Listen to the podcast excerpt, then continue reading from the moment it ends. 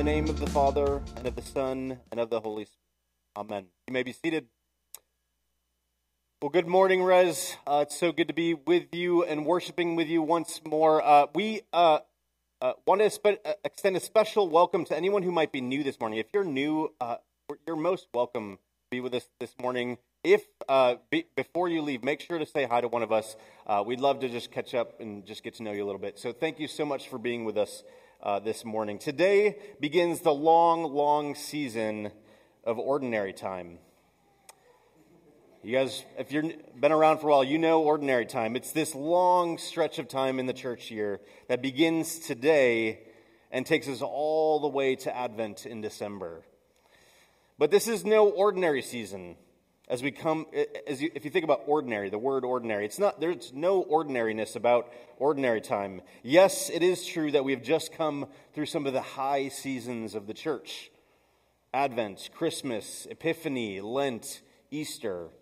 And we love these seasons right? Because they tell this story of the gospel of the kingdom and god's saving work in the world. But ordinary time is actually should be uh, kind of understood something more like ordered time. That's actually the root is it's ordered time. It's the time of our church year where we heed the words of Psalm 90 and we ask God to teach us to number our days that we may gain a heart of wisdom.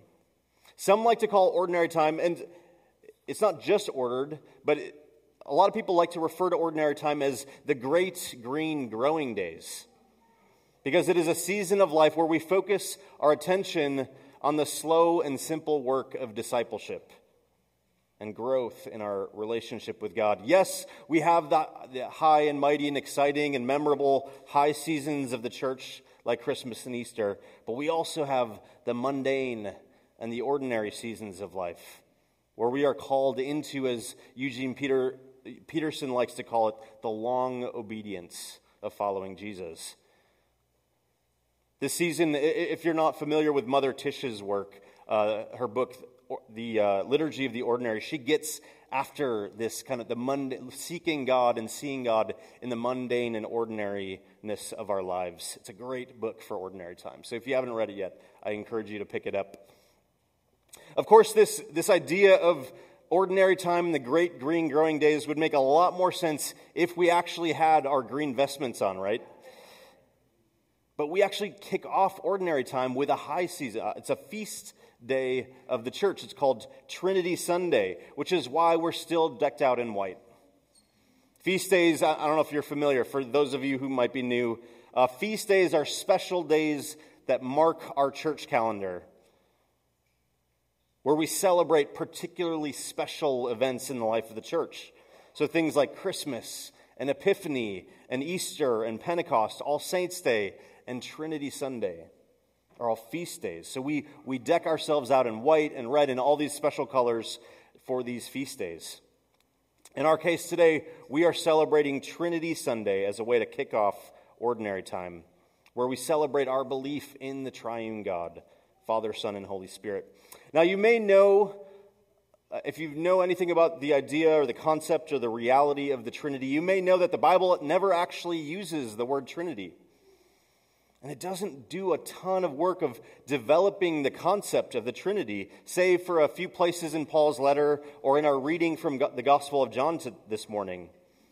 But in the early church, there was a good deal of time and energy focused on understanding the nature of God in three persons. We get this. Every, every week we come together and we say the creeds, right? Last week in our baptism service, we said the Apostles' Creed. Every other week of the year, we, we say the Nicene Creed every uh, Sunday morning in our worship. And these creeds are Trinitarian in their form, right? We believe in God the Father Almighty. We believe in one Lord Jesus Christ. We believe in the Holy Spirit, the Lord, the giver of life. So early on in the life of the church, much time and attention was given to understanding this tradition that was passed down from the apostles about who God was, the Trinity, and how we can speak of God. In many ways, and this is a little bit of a mini history lesson, uh, this, is, this was like uh, culminated in the popularization of the Athanasian Creed. Sometimes churches will actually say the Athanasian Creed on Sunday on the Trinity Sundays. Uh, we actually have done it at Res before. You might have remembered that if you've been around for a while. And I'm just going to read a, a, portion of the Athanasian Creed. It's a long creed, so I'm not going to do the whole thing, but I just want to read you a portion of it to give you a sense for this is what the early church kind of thought, and this is how they were developing our understanding of God. It goes like this We worship one God in Trinity, and Trinity in unity, neither confounding the persons nor dividing the substance. For there is one person of the Father, another of the Son, and another of the Holy Ghost. But the Godhead of the Father, of the Son, and of the Holy Ghost is all one, the glory equal, the majesty co eternal. Such as the Father is, such is the Son, and such is the Holy Ghost. So we get these, these creeds that help us to understand this full complexity of the Trinity, right? Not really, actually. It's, it's complicated. There's a, the, the doctrine of the Trinity is a complex mystery. We can read the Athanasian Creed and still kind of be like, I don't totally get this. There are stories of theology professors in seminary giving students the task of finding a way to describe the Trinity by some analogy. And always and everywhere, these students end up failing that work because there's no perfect analogy for truly understanding the Trinity. It is a mystery. It is a sacred mystery on display, but that doesn't make it any less important in our lives as Christians. And we see this in our gospel reading this morning. As Jesus gives his farewell discourse to the disciples in John 16. If you're not familiar in the, in the Gospel of John of the farewell discourses, they are a set of chapters from uh, John 14 roughly to John 17 that, that give witness to some of these final moments that Jesus has with his disciples before he goes to the cross in the upper room after Jesus washes the disciples' feet. And we have this, this, this event, the Last Supper, right, in the upper room. Jesus has this conversation with his, with his disciples. And just imagine this scene in the upper room. The disciples knew things were coming to this uncertain end with Jesus. He had previously foretold of his death and now he was talking about how one of his disciples would betray him and another one would deny him. And if it were me in that room, I would be terrified. Like, what is happening? And Jesus knew this. He begins chapter 14, this farewell discourse to the disciples, with the simple words, Let not your hearts be troubled. That's the beginning of this farewell discourse. If you want to understand the context of our reading for today, if you want to understand this farewell discourse from, from Jesus to the disciples, this is the context. Everything that comes after that, the whole context of our reading for today is, is founded upon this simple entreaty from Jesus Let not your heart be troubled. N.T. Wright describes it this way that the doctrine of Trinitarian thinking that we're thinking about today as, as, we, as we come on Trinity Sunday. The doctrine of Trinitarian thinking in the New Testament is designed to help in time of need. Let not your heart be troubled. It is in this context that we bear witness to how Jesus talks about the Trinity and helps us to understand why the Trinity is so important in our lives as believers. So, for the next three chapters in John, so 14, 15, four chapters, 14, 15, 16, and 17, Jesus, in these farewell discourses, weaves in and out about talking about the Trinity. He reveals a whole lot about he, how he and the Father relate to one another. He talks about how, how his, uh, the sending of the Spirit is going to come right after he leaves. And this is why Jesus prays in John 17 Holy Father, keep them in your name that they may be one And like I said, he introduces the Holy Spirit here for the first time in the Gospel of John. He is the one who is going to come after Jesus to be with the disciples into the future. Chapter 16, verse 13, our, our reading for today, he says, But when he, the Spirit of truth, comes, he will guide you into all truth. He will glorify me because it is from me that he will receive what he will make known to you. All that belongs to the Father is mine. That is why I said the Spirit will receive from me what he will make known to you. So if you look close enough here to our reading this morning, you'll see that Jesus, in these farewell discourses, is painting a picture of the Trinity not as some theological abstraction that we ascribe to because we're Christians. Jesus isn't offering a systematic theology here. Jesus is describing the nature and relationship of the triune God here in John 16, not as theological abstraction, not as some interesting doctrinal truth that we believe, but as an actual concrete means of hope to an anxious people facing an uncertain future. In other words, Jesus' depiction of the Trinity in the farewell discourses is entirely pastoral. This is where we see Jesus, the pastor and the shepherd. And it is here that we actually see the logic of the Trinity at play. The disciples have been with Jesus ever since he first called them to follow him. Three years of life and ministry together, them witnessing his incredible love and healing power. And they had come to believe that he was the Messiah King who had come into the world. At the center of this story for the disciples was Jesus, the Son of God, right?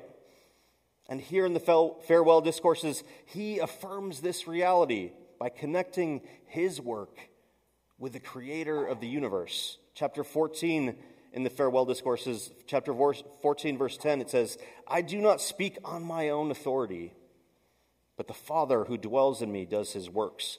Or in our passage for today, Jesus proclaims the good news that all that belongs to the Father is mine. Whereas this is good news. We do not believe in a God who created the universe and then left it to its own ends. God did not author forth the cosmos, the world, the earth, and then shake his hands and say, Now you're on your own. No, today we proclaim the good news that we have a God we claim as Father, that Jesus proclaimed as Father.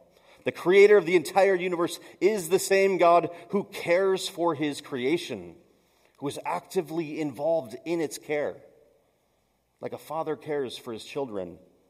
The God who created the world also continues to sustain the world. And this sustaining work in the world is revealed within the Trinity itself. The Father who loves his creation and calls it good. The Son who was sent into the world to redeem the world by his life, death, and resurrection. And the Holy Spirit who was sent after Jesus and continues this work of restoring and renewing and sustaining the world. N.T. Wright articulate, articulates this this way, and I, I'm paraphrasing N.T. Wright here. He says, God, the creator and sustainer of the world. Jesus, the Son of God and Messiah King, who incarnated and brought redemption and kingdom to the world, and now Spirit, who animates and brings life and makes God's life and Jesus' presence available to us now. And here I want to focus in on just one more aspect of the Trinity that is revealed in our farewell discourses this morning. As Jesus addressed the disciples here, we don't just witness a God in three persons who is at work in the world, restoring all things and sustaining all things, but we also bear witness to a Trinitarian life that is made available by the Spirit to you and I this morning, right now. In other words, the Trinity is not just something to be believed. It is not just a creed that we recite every week when we come to church. The Trinitarian life of the Father, Son, and Holy Spirit is offered up that we might actually share in it. It's not something that happened long ago, it's available to us now so that we might participate daily in the divine life of God for the sake of the world. In our shape class, if you've taken our shape class, um, one of our, our discipleship classes here at Res, we talk about how Christian discipleship is not, isn't merely ascribing to a set of cognitive beliefs like the doctrine of the Trinity. Nor is it is discipleship just mere moral performance. We do the right things as Christians, right? At the end of the day, discipleship isn't about believing the right things or doing the right things. Discipleship is about participating in the divine life of God, the Trinitarian life of God. This is what we see in our passage this morning. The Spirit of truth will take what belongs to Jesus, which is itself the true revelation of the Father, and he will share it with Jesus' disciples in the world. And so N.T. Wright is absolutely spot on when he says that the doctrine of the Trinity is not only the best we can do to speak about God, but it is also the foundation of our Christian spirituality. It's, it's the day to day life. The Trinitarian, the way we think about the Trinity affects the way we live every single day. Our whole life as a church here at Res, everything that funds and energizes and empowers our life together as a church finds its source in the Trinitarian life of God. This is the message that Jesus brings to his disciples in that upper room on Maundy, Thursday. The triune God is at work in the worlds, and the triune God is at work in, in you and in me. And will watch over you and empower you and help you in time of need. The doctrine of the Trinity on that day was a word that they desperately needed to hear, the disciples in that room. And like the disciples in that room, we too find ourselves living in the midst of uncertainty and fear. And in some cases, maybe for you, it's despair. Just as the disciples faced all of these things as they were facing the prospect of Jesus leaving them, how easy is, is it for us to live our lives wondering, where is Jesus? Where is Jesus in the midst of a world of violence and greed? Where is Jesus in the midst of our uncertainty and our despair and our fear? And I don't think I have to ask you, what is your uncertainty? What is your fear? You know what that is for you in your life, right? You're probably faced with it even now as you sit here. And the good news is that Jesus has a word for us, just like he did with the disciples. He has a word for us as we face uncertainty and fear and despair. He says, Do not let your hearts be troubled, for I am with you. Uh, that is the doctrine of the Trinity summed up. Do not let your hearts be troubled, for I am with you and the life that is found in the triune God that the disciples bore witness to in that upper room is available to you this morning. You don't have to face the world alone. And I cannot think of a better way to kick off ordinary time than with Trinity Sunday, this reflection. As we enter this long season of discipleship, these great green growing days that I talked about earlier of ordinary time, there's no greater reminder that our discipleship and our life together as a church can only be found and sourced and funded by this Trinitarian life of God. In Jesus' own words in the farewell discourse, he reminds us of this ultimate truth when he talks about the vine and the branches. He says, I am the vine and you are the branches. Whoever abides in me and I in them, they will bear much fruit. In the name of the Father, and of the Son, and of the Holy Spirit. You're listening to Resurrection South Austin, a community of faith, learning to do life together in the goodness of God. For more information, you can find us online at resaustin.com.